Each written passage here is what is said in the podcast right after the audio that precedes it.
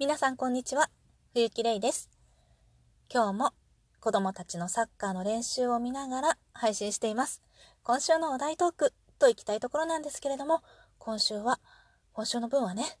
先週深夜のテンションのままやってしまったので今日はちょっとね思い出したことをお話ししたいと思います。今日もなるようになるさ。この番組はアラフォー母ちゃんこと冬木玲が日々思うこと本の感想や朗読など気ままに配信している雑多な番組です。お決まりのね、お決まりのね、初めの言葉、挨拶文というかね、トークすら突っかかってしまうというね、いい加減になれろという感じなんですけれども、今日ね、久しぶりに思い出した話っていうのは、昨日、昨日、昨日の深夜、昨日の深夜、今日の、今日の朝というか、明け方というか、もう夜明け前 に、朗読カフェとしてね、ライブ配信をした時に読んだのが、夏目漱石の変な音という作品なんですけれども、入院しているね、入院している部屋のね、病室の隣からこう変な音が聞こえると。一体何の音だろうっていうのをね、こう長い時間かけて、答えにたどり着くお話なんですけれども、変な音でね、ちょっと思い出して、見ながらね、思い出していたことがあって、結婚した当初にもう、かれこれ20年近く前に住んでいたマンションの隣からいつも変なセリフが聞こえるんですよ。セリフというか会話じゃないんですよね。一人でひたすら喋っている声がベランダに出ると聞こえる。で必ず絶対隣の部屋なんですね。で、それがどんな言葉かっていうと、本当にね、ものすっごい芝居がかった感じで、お前はいつもそうだそうやっていつもいつも同じ言葉から言いやがっていつになったらこれをやるんだ？昨日のゴミ出しだって、食器洗いだって何もやっていないだろうっていう女の人の声なんですよ。で、毎回毎回、そんな感じのセリフ回しなんです。とにかく、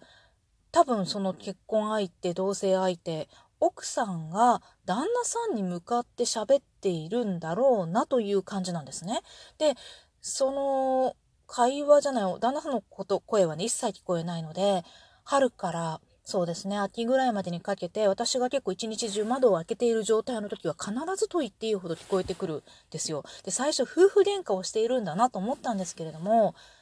お子さんがね一人いらっしゃる挨拶に引っ越した時にね挨拶に行った時にお子さんが一人いらっしゃる家庭だったので毎日毎日ね、夫婦ともに家にいるわけはないなって思うんですけれども、必ずと言ってほど聞こえてくるんですね。で、それ私そこに3年弱ぐらい住んでいたんですよ。で、その3年弱の間、もうほぼほぼ昼間、聞こえてくるんですよ。内容は毎日若干違うんです。でも、言っているのは、相手を責め立てる言葉で、それが、今私言ったのちょっとかなり下手くそなんですけど、もう本当にね、すっごい感情こもってて、なんか腹の底から声が出ているという感じで、一体隣は何をする人ぞと思いながらずっと過ごしていたんですけれども、ちょっと用があってピンポンした時も、絶対に出てくるのは旦那さんなんです。で奥さんを私は3年弱一度も見たことがないまま結局ね引っ越しちゃったんですけれどもでも聞こえてくるのはね絶対女の人の声なので絶対奥さんの声なんですよね。で一体何なんだろうと思ってちょっと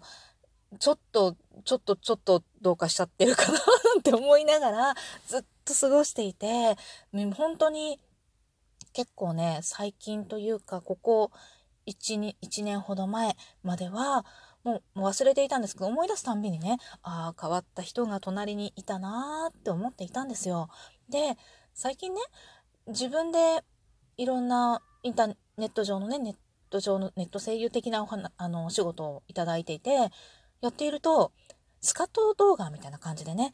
やっぱりその夫婦の いざこざを扱ったセリフの掛け合いみたいなね、動画があったりするんですよ。でそういうのを読んでる時に、ふと、もしやこれ？みたいな。でもあの頃にそれがあったとは思えないんですけれども、なんか、あの20年近く前っていうのは、まだ素人がこんなにインターネット上のね、の声優的なお仕事をするような時代ではなかったと思うし YouTube もまだなかったし多分それではないと思うんですけれどももしかしたらお芝居をやられていたのかな？とふと思ってなんかずっと変な人だと思っていたけれどももしかしたらセリフの練習だったかもしれないななんていうね変な音というか変なセリフというかそれをね思い出したんですよ久々にね。でこの今回ねあのー、なんだっけお題トークもうなかったのでお題ガチャでもやろうかななんて思ってピッと押したら春になるとね変な人が出るけれども実際にその変な人見たことあるっていうお題だったんですね。で、ああ、この変な、変な人っていうか、春から秋にかけて聞こえてくる変な声みたいな感じで思い出したんですけれども、ま、人はね、どんなことでも、なんか自分がね、想像つかない事柄に出会うと、結構変に考えてしまう？なんかそれをすごい好意的に見れないなって、まあそれ私だけかもしれないけれども、なんか好意的に見れないな、何なんだろうあれみたいな感じで見てしまうことがよくあるよなと思って、実際、実際もしかしたらどうかしちゃってる人だったのかもしれないんですけれども、でも、もしかしたら、よく思えば、せ、なんだ、俳優さんだったり、声優さんだったりとかして、セリフ回しの練習をね、していたかもしれないなぁなんて思っていてね、何でもね、あの変な風にばっかり捉えちゃいけないなって思いました。そのね、変な音、夏目漱石の変な音っていうのは、結局のところ、あ、読んでない方でまだこれから読もうなんて思ってる方はもうここでピッて切ってください その、ちょっとネタばらししますけれども、変な音っていうのはね、隣からゴシゴシゴシゴシこう、こするような何かをこするような音が聞こえてくるんですよ。で、ずっと何の音だろうって大根おろしの音かななんて思っているんですけれどもね。結果、あのー、冷やし、足が熱い、熱いんだか痛いんだかなんだかで、冷やしてくれって言ってるね、患者さんに対して、あのー、看護師さんが、きゅうりをすりおろしていた音だったんですね。きゅうりをこうすりおろして、貼ってあげていたんですね。きゅうりすりおろしたきゅうりで冷やしてくれっていう患者さんの要望だったそうなんですけれども、隣にね、入院しているその男の人は大根おろしの音に似ているなと思って、でもまさかね、あの、飲食が禁止されているお部屋なので、大根おろしをすることはないだろう。で、厨房もすごく遠いから、そんなのは聞こえないだろうと思っていて、その考えをね、こう消して何の音だろうって思っていたんですけれども、まあ本当にすりおろす音だったというね。きゅうりもね、すりおろすなんなんだろうね。いろんな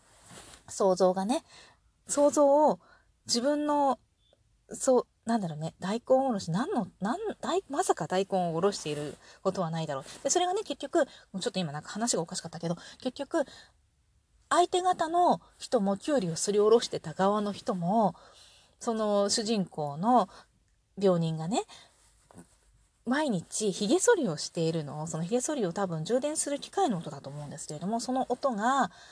運動をしている機械の音だと思っていて運動をするぐらい元気の人なんだ羨ましいなっていうふうに思ってたそうなんですよ。お互いに相手の音は何の音なんだと思いながらね、えっと、入院生活を過ごしていたっていうことが最後にわかるんですけれどももしかしたら隣の人もうちが立てる何かの音を一体何なんだ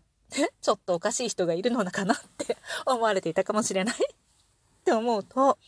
結構壁の薄いアパートなんかに住んでいると隣の音がね、いろいろ響いてくるなんてあるじゃないですか。明らかに何の音ってわかる音はいいんだけれども、わからない音が発した時に結構隣の音の話を周りにするでしょ？いろんな人にちょっと隣変な音がすんだよねとかって言ってみんな変な音を鳴らしながら普段生活しているんじゃないかなって 思いました。うちの立てる変な音は一体どんな音なんだろうと思います。皆さんの立てるどん皆さんはねどんな音を変な音と思ってね感じて生活していたりするのがするのかまた自分が立てている人音がね他人からどんな音だろう変な音だなって思われているのかって思うとね生活って結構 厳しくなってきますよね。なんかこの音が何に聞こえているんだろうって考えたらもしかしたら想像すると変な音に聞こえる 音もあるかもしれないじゃないですか。そうするとちょっとね普段の日常の生活が恥ずかしくなってきたりしませんか？まああんまりいろんなことを深く考えずに生きていくのがいいかなって思いますね。どんな変な音も、まあ何か、何かしている生活の音なんだろうなとさらっと流せるようになると、隣のマンションでのね、あの、天井ガンって疲れるとかさ、うるさくてっていうのもあるかもしれないですけど、なんか文句、クレームをね、すごく立てられるとかっていうことも少なくなっていくんじゃないかな、平和に暮らせるんじゃないかなと思いました。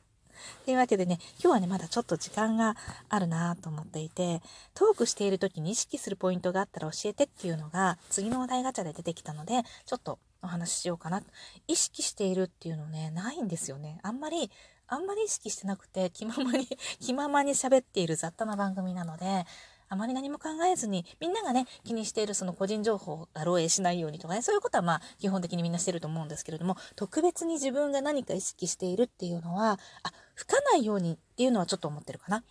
マイクに対して息がバッてかかるとボッボッって音がするじゃないですか。聞いてるとあのボッボッってかかってくる音ってすっごい不快だなって思うので波量とかね、を発するときには、あんまりバッて吹かないように喋ろうっていう努力はしています。あと、もう一つ、タンノイズですね。ピチャピチャとか、